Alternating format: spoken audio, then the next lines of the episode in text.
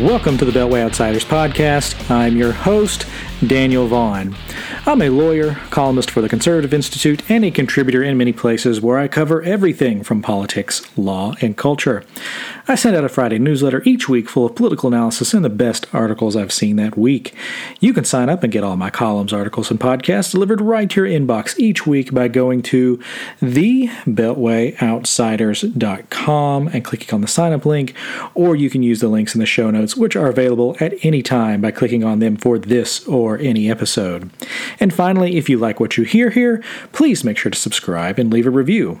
If you listen on the website, that's great, but it'll be better for the show if you went to iTunes, Google Play, Amazon Music, or wherever you get your podcast and leave those reviews.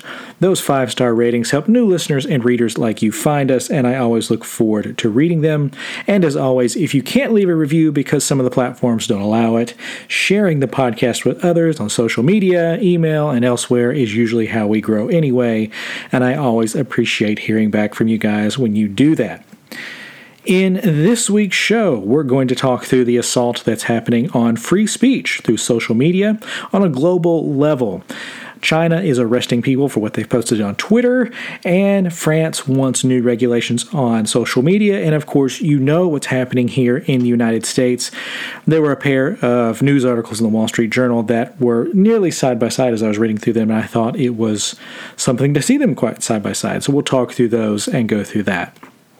In the second segment, the COVID 19 update segment, we're going to talk through the latest news on all the numbers as well as the latest news on the Johnson & Johnson vaccine.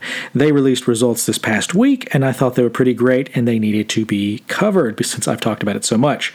And then the light item this week is a fun sea shanty about Reddit and GameStop and all the GameStop and all the fun stuff that's happening through there. So that is the agenda for this week's show so we'll jump right in.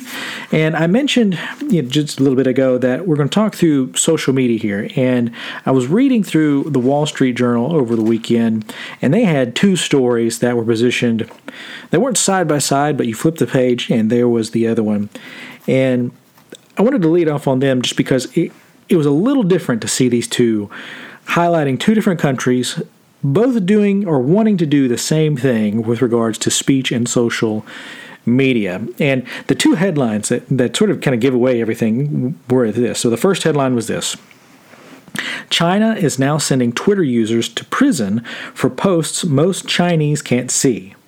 More than 50 people have been jailed in the past three years in an escalation of Communist Party assault on use of foreign social media. Now, that shouldn't be surprised to see something like that out of China. I think you would expect to see a headline like that where they are imprisoning people for using things like Twitter, Facebook, or something else, where they're talking about eh, negatively about the Communist Party in China or just criticizing things that they've done. So, 50 people have been arrested on for who have been using things like Twitter. So that's the first headline. The second headline reads as follows France's Macron calls for regulation of social media to stem, quote, threat to democracy.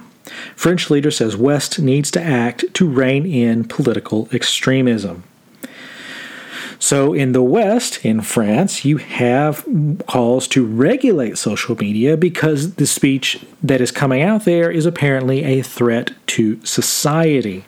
So, in one country, we have the authorities cracking down on the use of social media, and in another country, we have calls for regulations to crack down on speech on social media because it's a threat, quote unquote, threat to democracy. So, it's just kind of weird where you see one where it's sort of positioned. It's clearly you're, you're when you see people are being arrested, it's it's being framed as a negative story, and I would agree with that. That is a bad thing. You don't want to be people being arrested. But on the other side here, you have France, a European nation, generally considered part of the Western tradition, where you're talking about people who believe in free speech and the spread of ideas and they're wanting to shut down platforms or shut down speech on platforms that they deem too extreme to be allowed on there. And it's sort of this juxtaposition that shows, well, this is a similar impulse coming from both sides of this political spectrum, and it's kind of troubling to see that. So, in the story about China, the Wall Street Journal's reporting said this Chinese authorities have sentenced more than 50 people to prison in the past three years for using Twitter and other foreign platforms, all blocked in China, allegedly to disrupt public order and attack party rule, according to a Wall Street Journal examination of court records and a database maintained by free speech activists. The growing use of prison sentences marks an escalation of China's efforts to control narratives and strangle criticism outside China's cloistered internet. In the past, the suppression of views on foreign social media was enforced mostly through detentions and harassment, rarely by imprisoning people, human rights activists say. Court records cited offending speech ranging from criticism of state leaders and the Communist Party to discussions of Hong Kong, the northwestern region of Xinjiang, and the democratically ruled island of Taiwan, which Beijing claims as its territory. Among those whose Twitter accounts remained online or whose followings were cited in court records, their followers were typically numbered in the hundreds or low thousands, though one had fewer than 30 followers when he was detained. So this is pretty draconian here because these aren't people with large followings we're talking about here. These are just your small time people who have small accounts who have criticisms that they put out on social media. If you have, have you ever criticized your state or federal government on social media? That would be enough in China to get you harassed or potentially imprisoned. So that's what's happening there. The, the journal then goes on to interview people who have been arrested for criticizing the Communist Party's handling of COVID 19, in fact. And then and the irony of all this, of course, is that the Communist Party has a slew of a number of accounts on here that spread just countless numbers of propaganda that you can find anywhere, blasting the West, promoting China, attacking individuals in the United States they call them their version of hawks, and they're in their foreign policy hawks, and they they attack America in particular every day, especially throughout the Trump administration. They were constantly lying and harassing various individuals. But you know, even while this is deplorable in every last sense of the word, and we shouldn't want this kind of censorship or this kind of brutal treatment of people just for speaking out, it's also not unexpected. This is something you would expect to see coming out of China, unfortunately, because this is what they do. We know they lie on a regular basis, and we know people are jailed. We know they. We know we've lost touch from doctors who were sounding, you know, warning sending warning signals up about COVID nineteen very early on, and China tried to tamp down on them, and some of them ended up dead. So this is what China does. We expect this from them. But it was the juxtaposition of that article on China against this one in France that really stood out to me. So here is the Wall Street Journal again, and this is their story on French President Emmanuel Macron ta- calling for social media regulation. So this this article starts out and says French President Emmanuel Macron called for international regulation to curb the spread of ideological extremism in Western democracies, chiding tech companies and political correctness for allowing it to flourish. Speaking to a group of reporters inside the Elysee Palace, and I'm sure I'm mispronouncing that because I'm nowhere near to being French, Mr. Macron said the storming of the U.S. Capitol was a sign of the West's failure to rein in social media platforms, allowing them to become incubators of hate, moral relativism, and conspiracy theories. The French leader chided tech companies without naming them for giving former President Donald Trump a platform to, quote, spread hate for years before taking action. Quote, all those who allowed the President Trump to succeed waited until they were entirely sure that he had no power left to wrap themselves in dignity and now say, quote, let's take away his whistle, Mr. Macron said. He continued, why didn't they shut down his accounts before all this happened? Uh, Mr. Macron said governments had delegated too much authority to tech companies by expecting them to act as stewards for Western democracy. Quote, this is an issue for real international regulation. And it goes on where he they have more quotes and more things, but you, you get the gist of it there. He wants international regulation, so all the countries banding together to regulate tech companies and regulate the kind of speech that you that can be on there. So it's not just you, you know you will get on a network and you know you see Americans saying one thing or French saying another. Everybody is is unified and saying they can only do certain things. And you know there are terms of service that everyone lives under, but this would put a law, an international law, on all those services where everybody is constrained under the same thing. So, this makes this argument a little bit different here because normally, when you're talking about what these platforms are doing in the United States, it's what they allow in their terms of service and things like that. So, you know, I had a friend just this past weekend who ended up getting flagged as saying hate speech, and it was clearly Facebook's algorithm because all he did was uh, was we were we were joking around. We somebody shared a comment a comic where the the male in this comic had a just destroyed department, or I mean a destroyed bathroom. In this case, there was just paper towels everywhere, and so he quoted in German, "Men are pigs." Well, that got blocked as hate speech automatically. By the way, this was no one in the group, but it got flagged automatically as hate speech by the algorithm. Ironically enough, though, in that same conversation another person had used a hashtag men are slobs and that did not get flagged. That was fine but if you stated in german that men are pigs that got flagged. So that was sort of an interesting thing. Couldn't do anything for him we both agreed that it was just silly. But that's the kind of thing where they're wanting to do it internationally and at a larger scale everywhere where you're not only are you breaking the terms of service in a given community but you would be breaking some form of a law. And so that's what takes this up from merely a private company doing something into now you're dealing with a legal thing. And that that is troubling here. Because then you're giving the state the legal authority to step in and regulate certain kinds of speeches on these platforms. And that is really, really bad. Now, what he's talking about here, what, what the, uh, Macron is talking about, his regulation and things like that. Some of this has already been tried, specifically in the United Kingdom, and they they actually have active laws here. They've arrested thousands of people under the 2003 Communications Act. And there have been stories of people getting questioned by police at their work over tweets they've sent. You can, I mean, you can, if you wanted to go down the rabbit trail on that, you can just Google people who, you know, United Kingdom people who have been arrested due to tweets and go through all the horror stories that they have because there there are many over there because you can get into some really Orwellian stuff where if you say anything off on social media, all of a sudden the police step in because they monitor this stuff, and so you, they can end up questioning you. There have been people who've been fined, people have been sent to jail.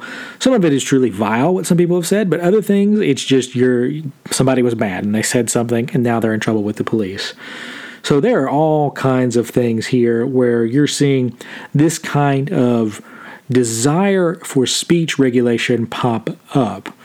Now, in the United States, because we have the First Amendment and because it's written down, that is the key part here. It's not some case law, it's an actual it's written down and you can't change it just through sheer legislation. If you want to change it, you've got to go in and pass a constitutional amendment, which is very hard. So, in the United States, I'm not as worried about a government law coming into effect, which impacts what the government can say hate speech is. I am, however, concerned that a private company can define hate speech however they want, which some of them are doing. Facebook is clearly doing that. Twitter is clearly doing that. They're all doing this differently. What is offensive on one is not going to be offensive on the other because no one can agree to what hate speech is. That is what you learn when you get into American law we looked at this in the law, and all the all the judges on the Supreme Court basically said the same thing. We don't know how to define hate speech in a way that doesn't bring in political speech, religious speech, or anything else. It's impossible to do, so we're just going to allow it and allow the marketplace of ideas take over. So you have these desires for regulation happening here right next to a story where China is literally imprisoning people for speaking out. So you've got China arresting people for criticizing it over, and on the other hand, you have the United Kingdom and France looking for ways to sort of take on similar types of powers. This should be troubling on some level because we clearly look at China and say, well, that's wrong. But it's wrong in France and the United Kingdom for the exact same reasons. You shouldn't want the government having that kind of power. So, on all sides now, you have either the government arresting people or wanting to regulate people, or on the private side, you have these companies trying to define the hate speech, or you have you know, these mobs that break out on Twitter and Facebook and more, where people are trying to cancel each other, get people fired, and destroy each other's lives for something that they said on social media and again, you could say, well, the common denominator here is social media. But in reality, these types of controls, this is something governments have always asked for. If it's, you know, in some generations it's the press or books or TV or radio, now it's social media. It's not the technology that's driving this, although algorithms are driving some of the things that are whipping people into a frenzy. That is definitely part of what's happening here. But the actual speech itself should just be allowed unless it's just it's flagrantly illegal. Things like you know calling for somebody to be murdered or something like that. And i get in this past month people have said these these platforms should not have allowed donald trump to quote unquote incite violence on there.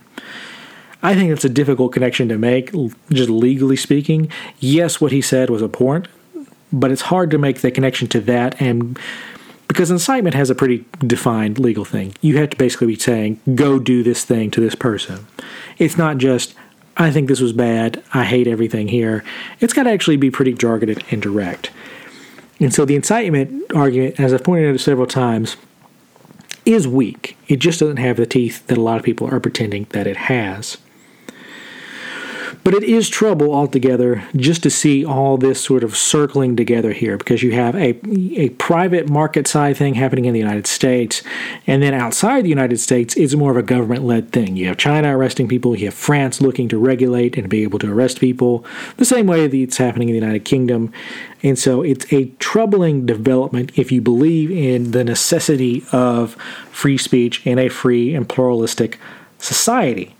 Because in order to have a fully functioning society, people should be able to speak out and say what they want. That is the key to a functioning democracy the, the ability to say and vote for whoever you want to do.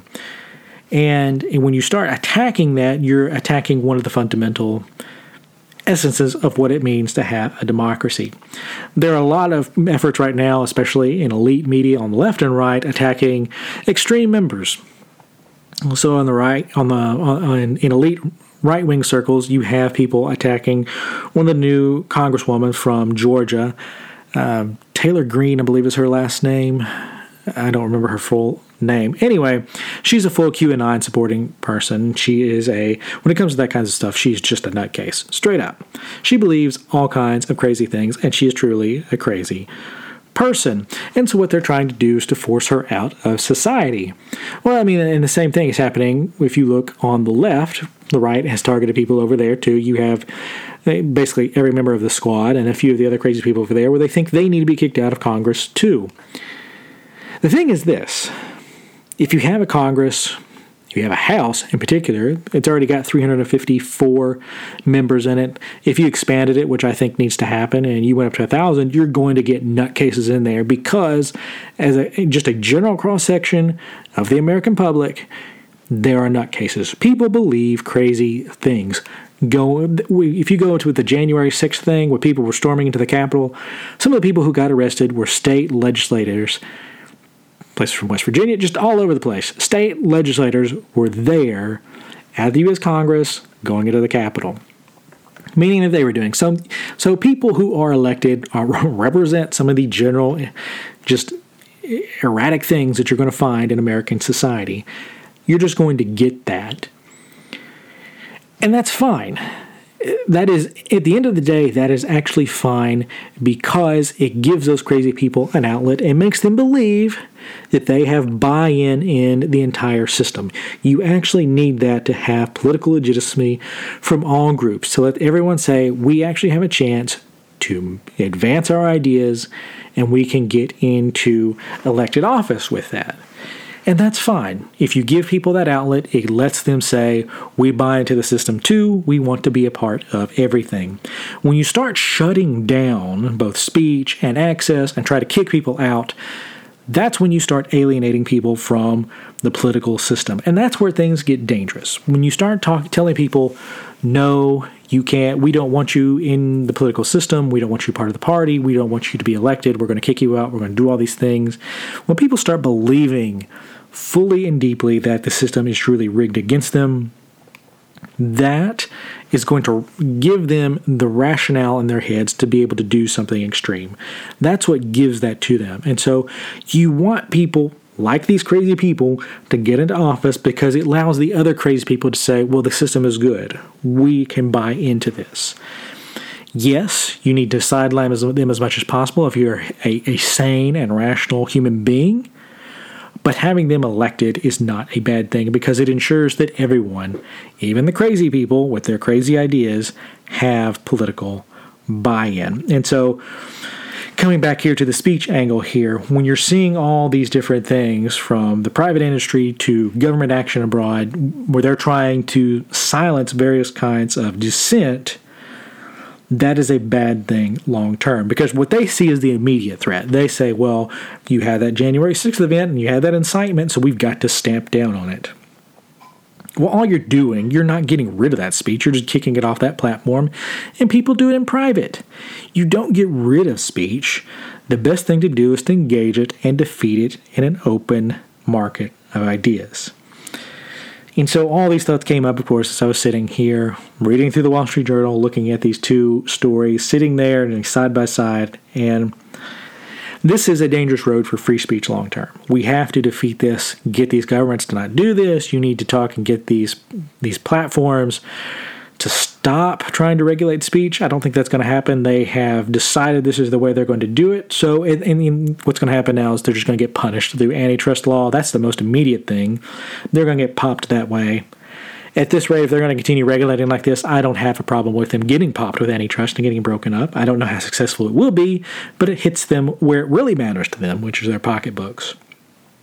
So that's where we are We've got to stem the tide for this anti speech movement because you need people buying into the system and believing that they have a place in Congress, have a place at the political table, being able to talk. People have to buy in. That gives everything political legitimacy long term, and that is a very key aspect to having a functioning democratic republic. So that's all I've got on those two stories. I'm going to take a break right here, and then we'll jump into the COVID 19 update on the other side. The data this week in the COVID 19 update is again trending all in the right and a good direction. Just on a pure data point, with the exception of one key area, and that'll be the deaths category. Every other data point, from testing all the way through vaccines, is good. This is one of the few times in a very long time where I can just say just about everything is good. And hopefully, here in the next few weeks, we will start to see downward trends on deaths as well.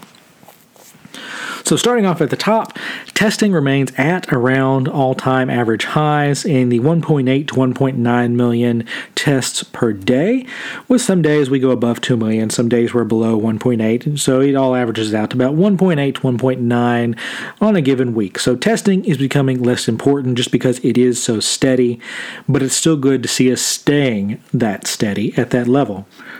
Of those tests, new daily cases coming in are continue to drop off the side of a cliff. Last week I said it'd be a good sign if the seven day average on new cases dipped below 150,000, and as of today, that average is at 145,000. Now remember, we peaked in the seven day average at nearly 250,000, and we had a single day high that nearly hit 300,000. So to be below 150,000 in the averages and falling, mind you, it is going down just about every day that's a great sign. So if you, you look at the previous high on the 70 average of 250,000 and look at where we are now, we've lost around 40% of where we were. So we've seen a drop in cases of about 40% or more. The positivity rate, which is how many tests come back with a positive COVID 19 result, that also continues falling.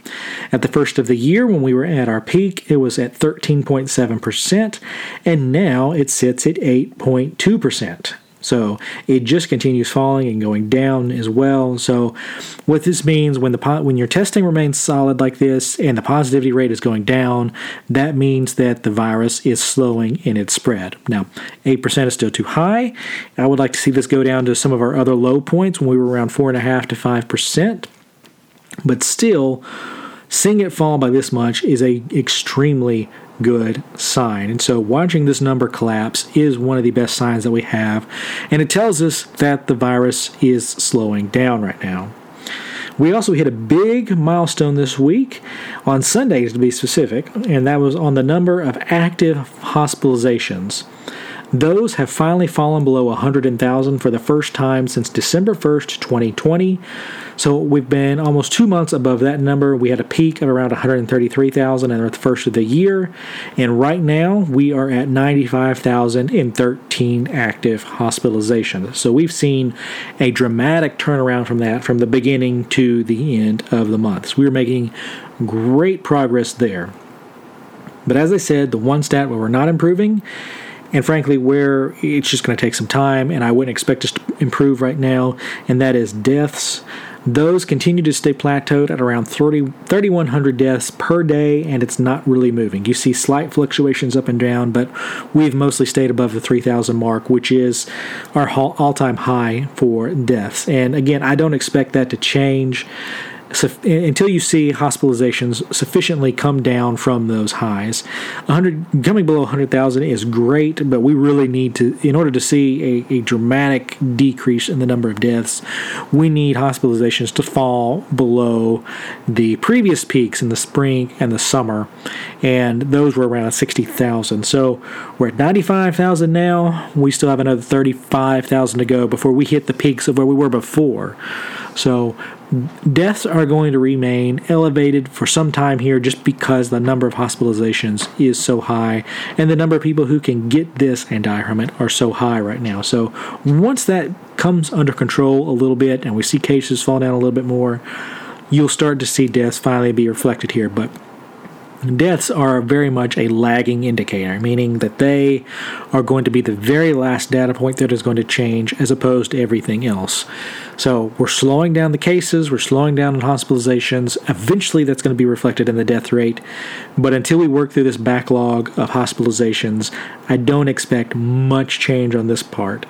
We may, if we get closer to the 2000, if we get closer to that 60,000 hospitalizations mark, if things keep, keep trending in the right direction, you might see this fall closer to 2,000 but that remains to be seen at this point because we really have to work through this backlog of just all these hospitalizations that we've had for such a long period of time. Now, fortunately, with that, out of that hospitalizations number, more people are recovering than they are dying from it, so that is a good thing, but still, this remains a very high number. So the total number of deaths sits at 432,000. I imagine we're going to come close to, if not go over, the 500,000 mark. I don't know when that's going to be because it's going to depend pretty heavily on when we can get this death rate to come down. So, those are all the basic data points on COVID 19. Moving into the new set of data, which is vaccinations, all those numbers continue to improve as well. And they are improving basically every day. The United States has administered 31.8 million vaccination doses, uh, that's across the country. That includes first and second doses. We're averaging 1.35 million doses a day. Since January 20th, we've hit a minimum of 1 million doses administered every single day, and we've hit a single day high of 1.7 million this past week, which that was a goal that I thought we could hit this past week. I thought we could hit maybe a one day high of around 1.75. So to hit 1.7 is a very, very good sign. If we can do that again this next week or hit closer to 2 million, if we hit 1.8 to 1.95 in that range, that would be a very good sign that we can grow into the 2 million vaccination range, which is getting closer to where we need to be. We need to hit 3 million vaccinations a day. If we can do that, then the entire country, if it wants to, can be vaccinated in six months. We aren't going to need that. So, the more doses that we, we crank out a day, the more people who are going to be fine. So, we are hitting very good metrics on the vaccinations front. We've used 63.8% of all of our doses around the country. 7.8% of now the country is now has received at least one vaccination dose, and 1.8% has received two doses, completing their vac- total vaccinations. So that total completed. So if you're looking at the people who have had their two doses, that comes out to 5.82 million people who have had two doses. So we are making very, very good progress here. The you know 30, nearly 32 million people who have a vaccination dose in them. I think them, all these people who have had a vaccination and lowering the transmission rate of the of the, the virus. I think that is going a long way to dropping these numbers. So really, the more the more shots and arms we can get, the better off we're going to be in the long term. The best state in the union at vaccinations is probably West Virginia, just because they are consistently staying above using 80% of their overall supply. And what's impressive about West Virginia it, it is just where they're having to do it because they have a lot of rural areas and they are really pushing those vaccinations out into those rural communities and doing a fantastic job at it. If you're just looking at the best overall, just the highest numbers, the best state would probably be California just because they have the most doses, they've administered the most doses, and they're staying, they're in and around 60% of the using of 60% of a usage rate of their overall s- supply. So California has really rebounded and that is a good thing because they have so many people there. So the big news this week, just from, aside from all the numbers, is that we now have five vaccinations from five companies. We have Pfizer, Moderna, AstraZeneca, Novavax, and now Johnson and Johnson we have five legitimate vaccines that we can deploy. And the more that we can deploy, the more it's going to crank out more supply for us to use. And the more supply that's out there, the more people we can get vaccinated, and the more people we can get vaccinated rapidly. So the Johnson & Johnson is the one I was going to focus on this week because it is the newest one on the Johnson & Johnson vaccine, which I've been high on now for several months, just based on what they've said, and also the fact that it's a one-shot vaccine. It's based on the actual virus. All these things have sort of come together to show that, that it has a very potent potential to really bring down numbers. The fact that you only have to store it in basically a refrigerator instead of a deep freezer is another key thing because you don't need fancy equipment with it. It's, it's just a standard vaccine, and a lot of places are, are equipped to handle that kind of thing. So, the the top line report that everyone was quoting about it, it was it, the top line number on it, it, what people are reporting is true, but it's not the entire story on this. So when you, you see the other major vaccines, the Pfizer, Moderna ones, you see 90% effectiveness rate, which is fantastic. That is an absolutely fantastic rate, and is great to have that. The Johnson & Johnson one, the top line on it, its effectiveness rate, it's 72% effective in the United States and 66% effective everywhere else. So everyone basically is looking at it saying, well, it's not quite as effective as these, as these other ones. And that's not quite true. It's probably, it could actually be more effective than them. So what, what this is measuring is the effectiveness of it preventing an infection after the first 28 days. The thing about the Johnson & Johnson vaccine is that the longer that it's in your system, the more powerful your immunity to this virus gets. So this thing uh, overall, and this is from their press release, it was effective overall at preventing moderate to severe COVID 19 28 days after vaccination. And the most important part of it is this it was 85% effective overall at preventing severe disease and demonstrated complete protection against COVID 19 related hospitalizations and deaths as of day 28. So after 28 days, Pfizer could not, I mean, not Pfizer, Johnson & Johnson did not find a single severe disease or hospitalization or death with a person who had this vaccine after 28 days. Everyone who got the vaccine didn't end up in the hospital, nor did they die from COVID-19 complications, and that protection grew over time. Johnson & Johnson noted in their in their press release, it, they said efficacy against severe disease increased over time with quote no cases in vaccinated participants reported after day 49. So it's not just that it was protecting against it's not just as protecting against severe cases. If you really let it build up over time and gave it that time that it needs, after basically two months, 49 days, they didn't find any cases. So the first month, it knocked out all case, all severe cases and hospitalizations. After two months, it knocked out all the cases. So when they're talking about this 66 and 72% thing, what they're talking about are the first two to four weeks here where you have this vaccine in your system that is when you're still the most vulnerable to being able to get the virus and even have a, a, bad case of it. What is promising about this is that the more you let it build up, the better it gets. It just keeps making your immune system stronger and stronger and stronger to the point where they not only did they not see any severe cases, after two months, they didn't see any cases. That's the exciting thing about the Johnson & Johnson vaccine. It's that it's easy to store, it's one shot. So if they promise us 100 million doses or 2 million doses, like 200 million doses, like they promises, that's 200 million people that are vaccinated.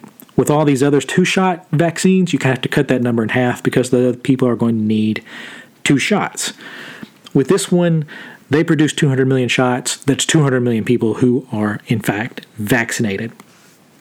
And again, like I said, it's easier to store.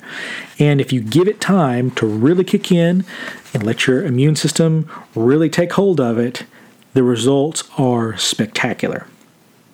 So the people who got the vaccine and then got the virus, they were getting it within the first month or so, usually the first two weeks. So the more time you give the human body to build up that immunity, the more likely it was that you were immune from the virus.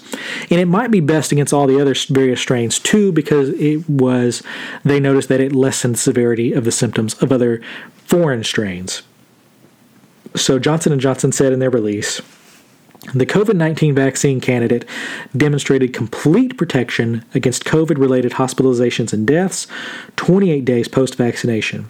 There was a clear effect of the vaccine on COVID 19 cases requiring medical intervention, and by that they mean hospitalizations, ICU admissions, ventilation, and more, being oxygenated and all that kinds of stuff, 28 days post vaccination. So, what's important with this vaccine is that it drove a stake through the worst cases.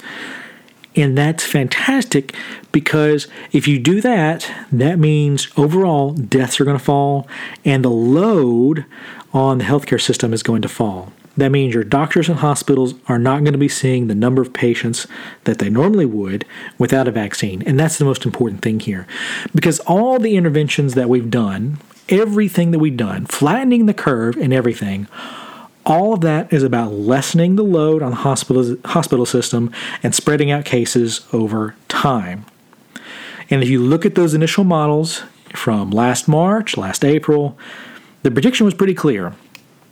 If we didn't shut things down, you were going to have millions of cases within that first month, which could lead to millions of death. And we've avoided that. We have avoided that scenario through our interventions, and that is a good thing. And if a vaccine like Johnson & Johnson's comes out, as it ha- has here, and it basically drops your, your severe cases to near zero, that means that you can effectively reopen society because at that point, this virus is no longer a distinct public health threat. People may get symptoms, they may get sick, but they're not going to end up in the hospital or end up dying from this disease. And that is the most important thing because if it's just a light or even a moderately bad illness, that's one thing. We can handle that, we have therapeutics to handle that. But if you don't have to send people into the hospital, you just send people and say, okay, stay home, just deal with it there. You don't have to go to the hospital. That is a much better outcome. So all these these 130,000 hospitalizations that we've had, if you were able to cut that down to you know just a, a few like 10 to 20,000 that is a massive win just a massive win so the key here for, and this is true of the other vaccines too, the key is to get the vaccine and then give it time to build up immunity. That means you get the shot And then you continue to be safe. You wear a mask, you wash your hands, you you stay out of groups, all those sorts of things to give your body that opportunity that it needs to build up full immunity. And once it does that, then you're free. Then you can throw off your mask, you can throw it in the air, we're done. And I, ideally, I would say, you know, you probably want to give this, if you get this one, give it about at least a month. To be safe, if you're unsure, give it two months, because by that point, you should have full immunity and you should be fine. So this is this is very exciting. I find Johnson and Johnson's work here extremely exciting. They have, I think, the best vaccine of them all. I'm very excited about the others too, especially Pfizer and Moderna's. The mRNA technology that they're using is just fascinating long term. There are promises that we could use that to potentially attack cancer. So there are all kinds of benefits to that. But just for the immediate term, Johnson and Johnson's, I'm I'm very excited about what they've done here, and I think they've done a fantastic job. Uh, everything says that they're going to be applying for an emergency use application in early February. So if the Biden administration could fast track that vaccine through the approval process with the FDA, and they also do that with the AstraZeneca and Novavax vaccines, we could have five vaccines on the market by March. That would be incredible. And if each one of them starts delivering their vaccines to the states, it is not beyond the question for the United States to hit herd immunity by summer, and a really strong herd immunity too.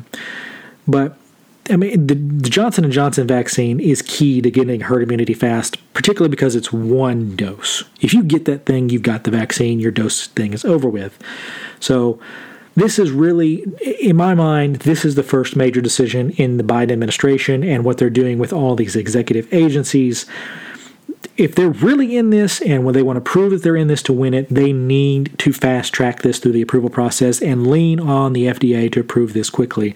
The Trump administration did this with Pfizer and Moderna, really trying to push them to approve it faster to get this out on the streets. And I, the Biden administration needs to do the same thing here because the approval process for an emergency use is far too slow at the FDA. That is something they need to change, and the Biden administration really should lean on them to get it out the door.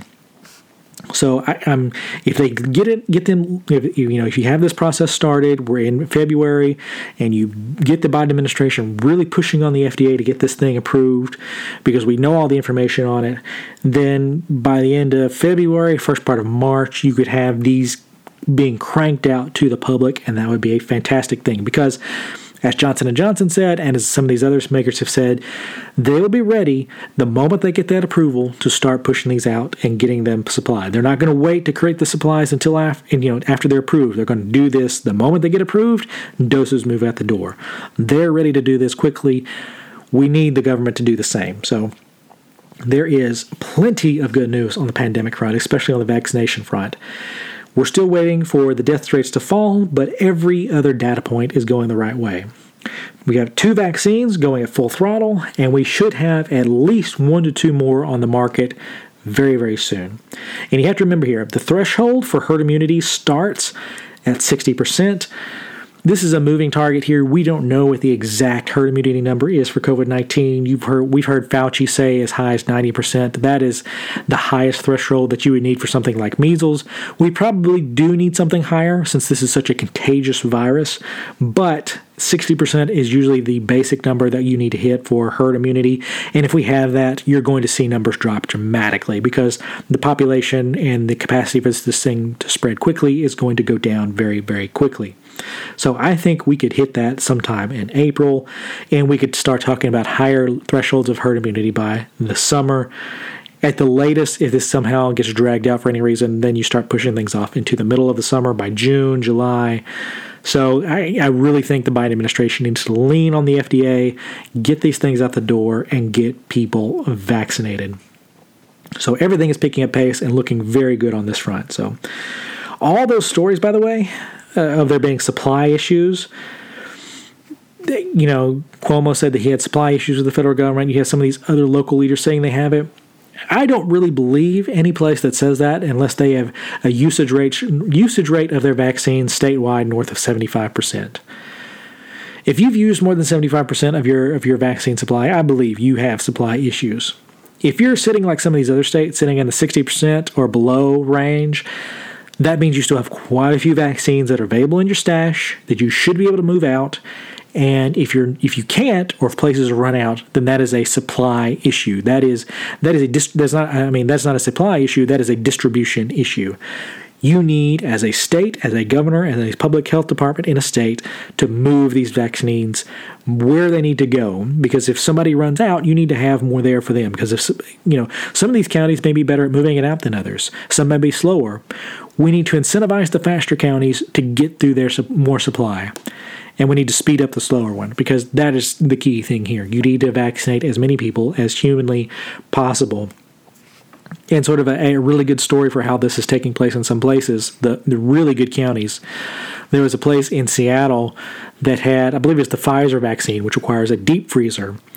And in the middle of the night, that one of their freezers broke. And so that meant that the vaccines were thawing and they had to be used immediately. So they did an incredible thing in Seattle. They got nurses and everyone together. They put out a call and they had people lining up in this hospital in the dead of night in their slippers and pajamas, getting these vaccines, even though they weren't on any of the tiers, but giving these vaccines out just so they would not be wasted those health workers deserve a ton of credit for doing something like that because that is the kind of that is the kind of attitude we need to have which is get these things out the door get these needles and arms vaccinate as many people as possible because that is how you're going to slow down this virus so that was one of the better stories that I saw this week. I was very encouraged to see that. I hope we see many more stories like that. There was another one in Tennessee where, mm, at the end of the day, the nurses had a few doses left, and they didn't. If they didn't use it, they were going to throw it away. So they gave it out to the subway employees right across the street. And so those people, they suddenly got a vaccine that they didn't know they were going to get. And we need more acts like that. No doses wasted. Move everything out the door. And I don't believe there's a supply issue here just because if you look at the United States numbers, we have about 20 million unused doses across the United States. And if those are unused, that means that is a distribution issue and you need better distribution across the states. So just move it better, governors. That's what you've got to do here. You can't blame supply when you're the ones who are not distributing it properly. So, aside from that, everything is great. That is all I've got on the COVID 19 update for this week. Things continue to look up, but with that, we're going to move into the light item for this week. So, the big news item this last week was the Reddit forum Are Wall Street Ble- Wall Street bets making the GameStop stock skyrocket. The internet memes around this were just glorious. They were hilarious on all accounts, but my favorite my absolute favorite was the fact that someone wrote and sang a pirate sea shanty describing these events. So there are a lot of inside jokes related here to Wall Street bets. They talk about tendies and other things. You may not get everything, but I, the song is great. I wanted to share it. So this is that song, and here they are singing about the gains they're getting from the GameStop stock. There once was a stock that put to sea. The name of the stock was GME. The price blew up and the shorts dipped down. Hold my bully boys, hold. Soon may the Tendy Man come to send a rocket into the sun. One day when the trading is done, we'll take our gains and go. She had not been two weeks from shore when Ryan Cohen joined the board. The captain called all hands and swore he'd take his shares and hold. Soon may the Tendy Man come to send a rocket into the sun. One day when the trading is done, we'll take our gains and go. Before the news had hit the market, Wall Street bets came up and bought it with diamond hands. They knew they'd profit if they could only hold. Soon may the Tenny Man come to send a rocket into the sun. One day when the trading is done, we'll take our gains and go. No deals were cut, no shorts were squeezed. The captain's mind was not on greed, but he belonged to the artist's creed. He took the risk to hold. Soon may the Tenny Man come to send a rocket into the sun. One day when the trading is done, we'll take our gains and go. For 40 days or even more, the stock went up, then down once more. All gains were lost, it was looking poor, but still those traders did hold. Soon may the Tendy Men come to send our rocket into the sun. One day when the trading is done, we'll take our gains and go. As far as I've heard, the fight's still on, the short's not squeezed, and, the game's not won. The Tendy Man makes his regular call to encourage the captain, crew, and all. Soon may the Tendy Men come to send our rocket into the sun. One day when the trading is done, we'll take our gains and go. Soon may the Tendy Men come to send our rocket into the sun. One day when the trading is done, we'll take our gains and go. I really, really enjoyed that. I've enjoyed the entire Pirate Sh- Sea Shanties meme as it's been happening across the internet. And so to see those two cross was a delight, and I hope you enjoyed it too. That is all I've got for today's show. Questions, comments, corrections, or feedback, you can reach out to me in the contact information in the show notes or hit me up on Twitter at dvaughanCI. Look for my next columns on Monday and Friday at the Conservative Institute, and the newsletter goes out early Friday morning. So please make sure to sign up before that, and you will get the next issue. Thank you for listening to this podcast and making it part of your day. Remember, if you liked and enjoyed it, make sure to send in those five star reviews and share us to help us out. I hope you tune in again, but until then, I am your host, Daniel Vaughan, signing off for this week, and I will see you guys in the next episode.